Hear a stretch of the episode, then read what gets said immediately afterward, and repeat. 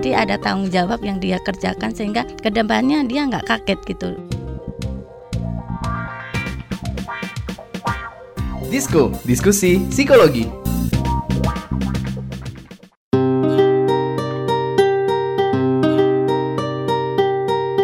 Halo warriors, selamat datang kembali di podcast Disko Diskusi Psikologi, persembahan Into the Light Indonesia. Hapus stigma, peduli sesama, sayangi jiwa. Apa kabar Kevin? Apa kabar warriors? Alhamdulillah baik. Semoga kita selalu baik dan tetap dalam lindungan Tuhan Yang Maha Esa. Amin. Dan yang pasti jangan lupa jaga kesehatan selalu ya. Betul. By the way, Naomi, gue mau nanya Dim.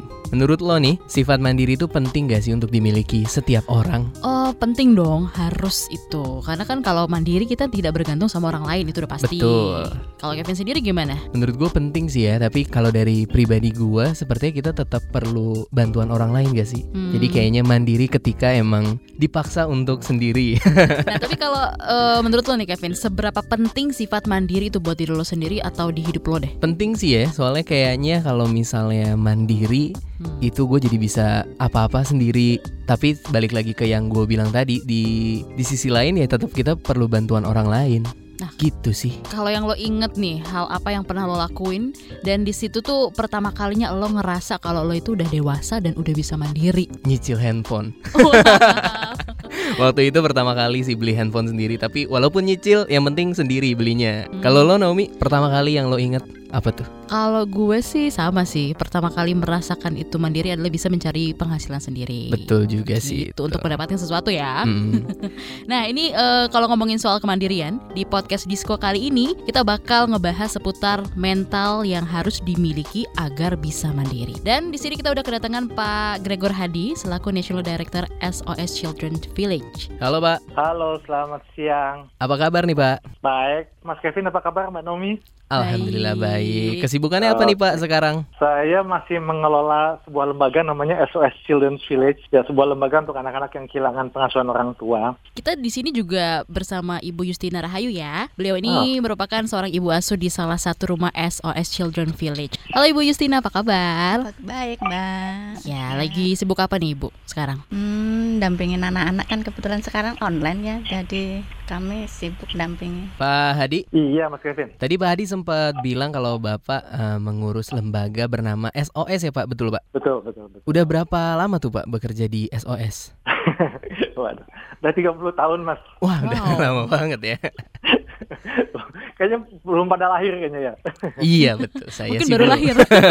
Baru direncanakan Pak. Tapi mungkin nih Pak, di luar sana masih belum banyak warriors yang tahu tentang desa anak inilah ya, bisa dibilang seperti itu. Bisa tolong dijelasin nggak Pak, sebenarnya SOS Children's Village ini apa? Iya, jadi ini sebuah lembaga yang mengasuh anak-anak yang kehilangan pengasuhan orang tua. Banyak di luar sana lembaga-lembaga yang mengasuh anak-anak kehilangan orang tua, tapi ada prinsip dasar yang sangat berbeda, bahwa anak-anak ini kehilangan keluarga dan kehilangan orang tua ya. Banyak lembaga yang menggantikannya dengan dibutuhkan memang selimut, atap, tapi si keluarga dan orang tua permanen tidak didapatkan. Nah, kita membangun keluarga-keluarga sehingga anak-anak itu merasa punya keluarga lagi. Contohnya Bu Yustin yang hadir di situ adalah salah seorang ibu asuh kita yang hadir 24 jam, 365 hari dan lifetime lah harapan kita. Sehingga anak-anak tuh ada ikatan bahwa ini ibu saya, this is my mother gitu. Nanti Bu Yustin bisa cerita bagaimana layaknya seorang ibu kandung. Hanya dua hal yang tidak dilakukan oleh Bu Yustin, yaitu melahirkan dan menyusui ya. Beres itu sama persis kayak ibu kandung kayak gitu. Ini yang membedakan kita dari organisasi lain, bahwa kita melakukan ini dan penting sekali bagi anak-anak sehingga bisa merasakan dia punya harga diri, self esteem, karena ada yang menyayangi, memperhatikan dia 24 jam. Ini penting sekali dalam pertumbuhan seorang anak ya, yang nantinya akan harus jadi mandiri. Bagaimana mau jadi mandiri kalau dia sendiri tidak pernah menghargai dirinya gitu. Okay. Ini yang intinya sebenarnya gitu. Terus ada program apa aja sih Pak di dalam SOS Children's Village ini? Jadi yang kita pastikan itu adalah kita benar-benar harus yakin bahwa anak bisa mempunyai citra diri yang positif ya. Jangan lupa anak-anak ini tidak sedikit yang mengalami situasi yang sangat buruk yang boleh katakan menghancurkan mental mereka kayak gitu. Nah, kita perlu mengembalikan walaupun dia punya pengalaman buruk, tapi harga diri dia tetap ada. Dan tugas kita adalah sehingga anak-anak ini merasakan bahwa ada yang menyayanginya. Bukan semata-mata hanya bisa sekolah, tapi benar-benar merasa benar, ibu saya itu menyayangi saya, mencintai saya dengan penuh ketulusan. Dari situ lalu kita bisa menggali potensi maksimal yang bisa didapatkan oleh anak, sehingga anak ini tumbuh menjadi manusia yang mandiri dan menggali kemampuan potensial maksimalnya bisa dicapai gitu. Itu segala macam kegiatan, karena kita tahu setiap anak tuh, setiap manusia pada dasarnya mungkin punya 5-7 bakat pasti gitu ya. Nah itu harus kita kembangkan semua kayak gitu. Nah, oke, Pak, sejauh ini sudah ada berapa sih anak-anak yang di bawah naungan SOS Children's Village ini, Pak? Ya, kita punya 2 program. Kita punya program juga yang membantu anak-anak di masyarakat ya, yang dalam keluarga rentan. Jadi total sejak tahun 1972 kita sampai 10.000 anak sudah pernah kita asuh, dan sebagian masih diasuh oleh kita juga kayak gitu. Di seluruh Indonesia, karena kita bekerja mulai dari Banda Aceh sampai ke NTT, sampai ke Maumere. Di lebih dari 11 kota dan di sekitar 60 komunitas di seluruh Indonesia gitu. Oke, terus biasanya kegiatan di SOS Children's Village ini apa aja sih, Pak? Biasanya kegiatan anak-anaknya? Pada dasarnya yang kita lakukan sama seperti keluarga alami. Anak-anak bangun pagi, bantu-bantu beres rumah, lalu mempersiapkan sarapan, mandi, berangkat sekolah, nanti pulang. Kita punya banyak kegiatan, anak-anak yang senang olahraga berolahraga, yang senang musik dia difasilitasi.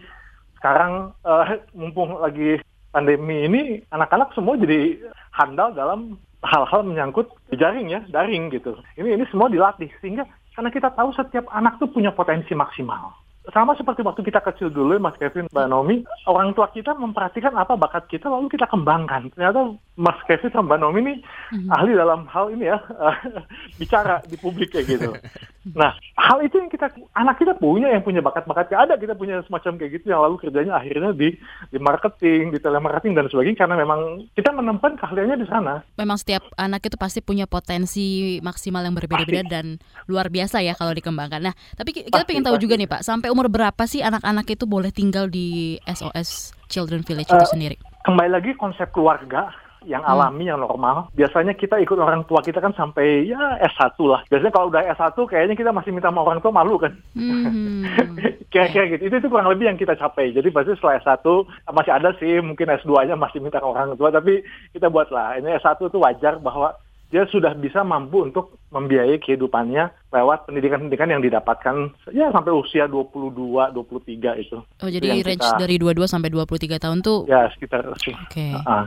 Yang lebih cepat ada memang sih, tapi kembali lagi harus punya modal untuk bisa terjun ke masyarakat kan. Keahlian yang dia miliki gitu. Itu yang penting banget gitu. Nah, kita mau tanya sama Ibu Yustina. Ibu Yustina, coba boleh nggak sharing sedikit sudah berapa lama menjadi seorang ibu asuh gitu ya lebih tepatnya, dan seperti apa nih Bu, kenapa bisa memilih menjadi ibu asuh? Dari tahun 2001 saya bergabung. Kenapa saya masuk di SOS saya juga gak ngerti gitu, tiba-tiba aja dari situ, dan di situ pun saya merasa kok nyaman dan melihat anak-anak itu gak mau ninggalin gitu, seperti itu rasanya. Kayaknya ada pilihan yang lain tapi kok mau keluar gitu, nggak tega, kayaknya nggak bisa deh, seperti itu. Itu yang saya rasakan. Jadi ya udah sampai sekarang itu aja saya jalani. Okay. Menurut Ibu nih, indikator atau tolak ukur seorang anak bisa dibilang mandiri itu apa sih, Bu? Kalau menurut saya ya selama saya dampingin anak-anak itu kita dampingin ya, dia tahu, saya melihat bahwa dia punya sesuatu gitu, dan itu harus difokuskan. Seperti dia bisa menari, bakat di situ, itu yang harus difokuskan dari sejak ini kita harus kasih tahu ke anak ini, kamu ini loh, ini yang harus kamu kembangkan, seperti itu. Ini yang nanti kamu harus menjadi tolak ukur kamu ke depannya, apa yang jadi pegangan kamu. Makanya dari sekarang itu yang difokuskan. Jadi anak-anak ngerti, percaya diri di situ, oh saya seperti ini. Udah, itu yang dilanjutkan. Dan dia bisa menerima diri bahwa itu kebanggaan dia, dan itu harus, saya harus fokus dan harus latih terus-menerus, seperti itu. Nah, biasanya dari umur berapa sih, Bu, anak-anak itu mulai diajarkan untuk bisa mandiri? Kalau di tempat kami, dari kecil kami sudah terbiasa ya, seperti bangun tidur, itu kita udah diajarin merapikan tempat tidur, pakai baju sendiri, itu biasanya dari TK, itu biasanya kita latih juga untuk pakai baju sendiri, walaupun kadang belum rapi ya, tapi kita ajarin seperti itu ya, sekedar saudara terus membantu ibu seperti nyapu pun juga nyatu yang ringan-ringan, yang penting dia ada sesuatu yang dia kerjakan, jadi dia turut membantu membantu tugas-tugasnya, membantu itu udah diajarin, jadi ada tanggung jawab yang dia kerjakan sehingga kedepannya dia nggak kaget gitu untuk terjun gitu, membantu orang lain dan untuk dirinya sendiri. Itu jadi bekal positif juga buat mereka di awal gitu. Ibu berarti udah hampir 19 tahun ya di SOS Children's Village ini. Nah, ada pengalaman yang paling gak terlupakan gak sih Bu ketika menjadi ibu asuh? Apakah mungkin anaknya tiba-tiba jadi artis atau apa gitu? Ikut bahagia aja, itu seneng kalau anak itu berhasil seperti itu kebanggaan gitu. Anak-anak mengakui bahasa ibunya itu kebanggaan yang tidak bisa memiliki. Anak menangis saat kita ditinggal itu berarti anak mencintai kita, dan itu karena kita juga berusaha ya menganggap dia itu seperti anak kita sendiri, seperti keluarga sendiri. Ya kayak kita liburan gitu Mbak, anak-anak kita bawa ke kampung, itu memanggil keluarga kita ya Bude, Pak De, seperti itu. Jadi dia menganggap kita keluarga sendiri. Jadi apa yang kita tanamkan pada mereka itu ada keluarga di rumah. Dan yang penting, satu hal yang penting, mereka merasa dicintai, itu yang penting, poin penting. Jadi kalau anak merasa dicintai, kita mau ngapain aja ke anak itu, mereka nggak akan sakit hati dan dia mengerti. Itu yang poin yang harus kita tanamkan ke anak. Jadi kita merasa bahwa anak itu merasa betul-betul kita cintai. Jadi anak itu menerima apa yang kita arahkan. Kalau mereka salah kita arahkan, mereka mengerti gitu tujuan ibunya. Nah, tapi kalau kalau anak-anak di SOS Children's Village ini, apa aja biasanya hal-hal yang mereka lakukan secara mandiri di sana? Banyak Mbak, banyak. Seperti membantu ibu, seperti itu kan. Kalau dampingin anak kayak sekarang, yang sekarang ini saya rasakan betul-betul dengan adanya online ini ya. Kan ada adik-adik di rumah gitu, seperti itu. Jadi terbantu dengan anak yang gede, kan saya nggak bisa pegang semuanya, adik kelas yang kecil gitu dia yang pegang, ngajarin online. Jadi dampingin sedikit, kerja sama gitu. Jadi ibunya nggak terlalu berat, jadi saling membantu. Kakaknya saling bantu royong, ya kayak online seperti ini. Okay. Banyak sih Mbak. Aku mau nanya sedikit nih Bu Yustina, ada gak sih kemampuan yang selalu Ibu ajarkan ke anak-anak Ibu gitu ya, supaya bisa ngebentuk mereka menjadi sosok yang mandiri gitu, yang selalu Ibu ajarin, ada gak Bu kira-kira? Kejujuran itu yang penting, kejujuran dimanapun kalian berada. Jujur itu pasti, karena harga diri kalian itu ada di kejujuran kalian, seperti itu. Dimanapun kalian berada, kalau kalian jujur, orang akan menerima dengan senang hati. Itu tuh poin penting. Dan kita rendah hati menerima apapun yang menjadi orang lain menilai, itu bekal kita. Kita harus rendah hati. Pasti orang itu menilai gitu. Jadi kalau kita mau rendah hati, mau terima kritik orang, terus sabar, pasti orang akan menilai. Orang akan senang untuk membantu mereka gitu. Jadi jujur dan rendah hati itu modal dasar lah untuk apapun itu ya Bu ya. Iya betul, di luar sana. Jadi itu yang poin penting harus kita lakukan. Nah, ini ada beberapa pertanyaan dari followers serta warriors nih yang sudah komen di Instagram kita. Yang pertama ada dari Aprilius. Batas-batas kemandirian dan ketergantungan dengan orang lain itu seperti apa sih?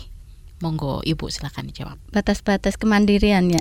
Mungkin ketika dia buat keputusan gitu kah, apakah selalu nanya sama Ibu, atau mungkin ada masa di mana akhirnya mereka oke nih gue udah bisa ngambil keputusan sendiri. Ada nggak sih batasan-batasan seperti itu, atau mungkin akan selamanya dibimbing kah atau gimana gitu? Maksudnya itu. Ini kalau anak udah ngerasa nyaman, sudah tahu apa yang dia perbuat, kita lihat anak itu mampu nggak, udah bisa memilah dan memilih mana yang terbaik untuk dirinya, seperti itu. Kalau dia sudah pas dengan pilihannya dan ada sedikitlah sesuatu yang dia tidak pas, kita bisa menasihatin, bisa ngasih tahu arahan ini loh. Jadi anak-anak bisa fokus lagi seperti itu. Jadi kita nggak harus melulu mengasih terus. Kalau sudah dia tahu apa yang dia pilih itu betul, yaudah kita cukup mengawasi saja seperti itu. Oke. Nah, kalau menurut Pak Hadi seperti apa nih Pak? Batas-batas kemandirian dan ketergantungan dengan orang lain itu seperti apa Pak? Ya, saya pikir itu kemandirian itu satu proses panjang ya. Kalau saya ditanya anak 2 tahun, 3 tahun, itu juga punya tingkat kemandirian tersendiri. Anaknya Bu Yustin itu satu yang laki-laki, kemandiriannya tinggi banget. Saya pernah mau makan, belum cuci tangan sama dia nanya, Hadi nggak cuci tangan dulu? Gitu. Artinya dia punya kemandirian di level usia itu gitu. Jadi kemandirian itu tidak mungkin kita berikan tiba-tiba di ujungnya ya. Itu harus proses panjang, dan yang dilakukan ibu-ibu biasanya dan orang tua semuanya adalah pada dasarnya mempersiapkan. Pada saat satu hari mereka harus dilepas, mereka sudah tahu, sudah siap. Anak SMP seharusnya belajar udah nggak disuruh-suruh, contohnya kayak gitu. Anak umur 5 tahun sudah harus bisa toilet sendiri ya, kayak gitu, dan sebagainya. Jadi saya pikir itu proses sampai pada saat mereka harus mencari uang sendiri, mereka sadar bahwa itu memang tahapan yang mereka akan hadapi. Jadi saya pikir proses kemandirian itu proses yang langsung terus-menerus, bahkan setelah dia kerja pun, setelah bisa beli HP dan sebagainya, masih ada tingkat-tingkat kemandirian yang lebih tinggi lagi daripada sekedar hanya secara finansial. Nanti kemandirian dalam hal mengatasi persoalan kayak gitu. Misalkan dia mendapat tekanan dari luar, dia juga harus mandiri bagaimana mengatasinya itu gitu. Itu juga jadi proses kemandirian yang lebih tinggi lagi, yang lebih advance lagi istilahnya kayak gitu. Oke, kita langsung aja kali ke pertanyaan kedua ya, dari Adi_TMRA. Sebenarnya apa aja sih faktor terpenting dalam pembentukan kemandirian nih? Gimana nih Pak Hadi? Ya, tadi saya sudah sebut beberapa ya. Jadi cara persepsi kita melihat persoalan. Jadi pertama kita persepsi terhadap diri kita sendiri, menghargai, lalu persepsi terhadap orang lain. Oh iya, satuannya lagi, dia juga belajar soal keteladanan, itu penting sekali. Selalu terus-menerus belajar, tidak berhenti-hentinya belajar, fokus itu harus jelas, punya mimpi yang clear, yang jelas, yang positif ya. Itu penting sekali, dan kalau itu semua dilakukan, saya yakin seorang bisa mencapai ke tingkat kemandirian. Oke, lanjut ke pertanyaan berikutnya dari Irfafa72. Apa ciri yang timbul pada diri ketika kemandirian sudah teraplikasikan dengan baik? Salah satunya adalah banyak manusia-manusia yang sangat reaktif ya. Dia seolah-olah menyalahkan seluruh dunia. Jadi saya nggak mau berhitung soalnya guru matematika saya dulu nggak suka sama saya nggak mau belajar ini karena gurunya, dan sebagainya. Jadi hidup hanya dipenuhi oleh menyalahkan apa yang terjadi. Saya hidupnya susah soalnya saya hidupnya jauh dari Jakarta, jadi saya nggak bisa mandiri. Hal-hal semacam demikian perlu dihilangkan sejak awal sehingga dia punya kemampuan untuk melihat persoalan secara lebih jelas dan tidak semata-mata menyalahkan, tapi lebih fokus kepada kemampuan diri yang dia miliki, dan selalu bertanya, apa yang dapat saya lakukan? Persoalan apapun di muka bumi ini, mungkin sekarang masalahnya COVID, saya mungkin nggak bisa menghapus COVID. Satu-satunya yang bisa saya lakukan adalah meyakinkan bahwa orang-orang di sekeliling saya tidak terpapar gitu. Orang di lingkungan SOS tidak terpapar. Nah itu merupakan satu bentuk kemandirian yang tidak sekedar menyalahkan, tapi selalu mengambil situasi ini apa yang saya bisa berbuat apa untuk memperbaiki. Itu mungkin kalau saya lihat. Oke, kalau dari Ibu Yustina nih, kira-kira ciri yang timbul pada mungkin anak asuh Ibu ya, ketika kemandiriannya sudah teraplikasikan dengan baik tuh gimana Bu? Pas udah kelihatan mandiri nih, wah ternyata anak ini mandiri gitu. Iya. Biasanya dari kecil sudah terlihat. Ada salah satu anak saya dari kecil sudah ketahuan dia mandiri banget gitu. Bangun tidur, merapikan tempat tidur. Otomatis bangun tidur, merapikan tempat tidur rapi, lemari juga rapi, dan saat-saat jam dia waktu kerja dia sudah tahu jam kerja, bangun tidur dia bantu ibu, dia langsung otomatis itu dia lakukan selalu. Dari kecil itu udah ketahuan apa pola yang itu anak mandiri atau enggak. Itu udah ketahuan dari hal-hal sederhana gitu ya. Jadi nanti selanjutnya kita tinggal mendampingin seperti itu. Jadi mereka bisa melihat hal-hal yang kecil, baik dilakukan dengan benar. Hal-hal kecil seperti itu. Nah Pak Hadi, kira-kira kalau kita mau tahu juga sebenarnya untuk mencapai atau memiliki kemandirian itu bisa dilatih nggak sih Pak? Jelas. Pertama-tama kalau saya sih tetap meyakini bahwa pertama keteladanan orang tua. Itu dulu kita mulai dari keteladanan orang tua. Lalu sejak kecil memang sudah dibiasakan. Diberi tugas tambahan. Naik lagi. Ayo kamu sekarang baju taruh di belakang. Mungkin anak kecil belum disuruh cuci. Baru taruh di belakang. Nanti piring taruh di tempat cuci. Mulai hal kecil. Sampai nanti pada saat kita satu hari harus bilang, ini sekarang kamu sudah harus cari sendiri loh uang.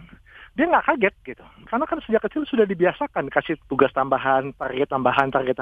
Seperti saya bilang, SMP itu belajar sudah nggak boleh disuruh-suruh, dia harus sudah bisa belajar sendiri gitu tanpa dikejar-kejar gitu. Nah, kalau SMP masih belum, artinya wah ini PR nih buat orang tua. Tapi memang pendampingan orang tua itu penting sekali dan keteladanan orang tua sangat penting. Tugas orang tua melihat, karena kadang-kadang dia belum bisa lihat. Kadang-kadang ada yang, saya pengen jadi penyanyi, kita udah tahu lah, suaranya nggak terlalu bagus, dia pengen penyanyi, kita arahkan ya, tanpa mengecilkan hati, silahkan nyanyi, tapi nggak kita paksa-paksa gitu harus jadi penyanyi. Mungkin dia lebih cocok di dunia gambar mungkin gitu. Jadi memang hanya kemampuan orang tua untuk mengenal secara dalam dan lalu membuka cakrawala anak itu penting sekali, dan kemampuan anak dibangun sehingga dia bisa melihat dirinya, oh ya saya kuat di sini, saya mampu di sini, kayak gitu. Oke. Mungkin ya, terakhir ada yang ingin disampaikan nih Pak untuk Warriors. Ya para Warriors, saya pikir saat ini dunia tuh begitu ramai, begitu kisruh kalau saya bilang, apalagi lewat media sosial dan sebagainya. Tunjukkan kita tidak jadi manusia yang malah membuat suasana lebih runyam, tapi kita menjadi bagian dari solusi itu sendiri. Pikir ini penting, karena kalau manusia-manusia yang mandiri itu manusia yang datang dengan solusi, bukan hanya bikin kekisruhan saja. Kalau kita datang dengan solusi, orang tahu manusia ini adalah manusia yang mandiri. Dan itu penting sekali. Mau umur 50 seperti saya, udah lebih dari 50, tapi hanya bikin kisruh dan tidak memperbaiki, jelas menandakan saya bukan pribadi yang mandiri. Itu mungkin, Mas. Oke, thank you Pak Hadi. Mungkin terakhir nih dari Ibu Yustina, mungkin ada tips untuk orang tua nih supaya anak-anaknya bisa lebih mandiri lagi. Kalau menurut pengalaman saya sih ya, anak-anak dilatih dari sedini mungkin biar ketahuan mana kemampuan masing-masing itu bagaimana, kemandiriannya sejauh mana itu. Sekecil apapun peran anak kecil, bantuan sekecil apapun anak kecil itu pasti kalau kita latih dari sejak dini, dia pasti akan mengerti tanggung jawabnya sendiri, terlebih untuk dirinya sendiri. Itu nanti akan terus-menerus dia akan menjadi pribadi yang bertanggung jawab dengan dirinya, itu yang penting. Oke. Seperti itu. Oke, terima kasih untuk Pak Hadi dan Ibu Justina untuk waktunya juga, untuk sharingnya bersama dengan kita di sini di Disko. Oke, terima kasih sama-sama Mbak Naomi, Mas Kevin. Sehat terus ya Pak Hadi ya. Ya, sama, tetap sehat ya, sukses ya untuk KBR ya. Amin. Terima kasih. Amin. Yo, thank you. By the way, selamat nih kepada Warriors yang udah terpilih pertanyaannya ya. Kalian berhak mendapatkan hadiah merchandise. Kalian akan dihubungi oleh tim Into the Light dan hadiah akan dikirimkan ke alamat masing-masing. Wow, aku juga dong berarti. Oh iya, aku nanya banyak loh tadi. Berarti merchandise-nya banyak ya. Iya.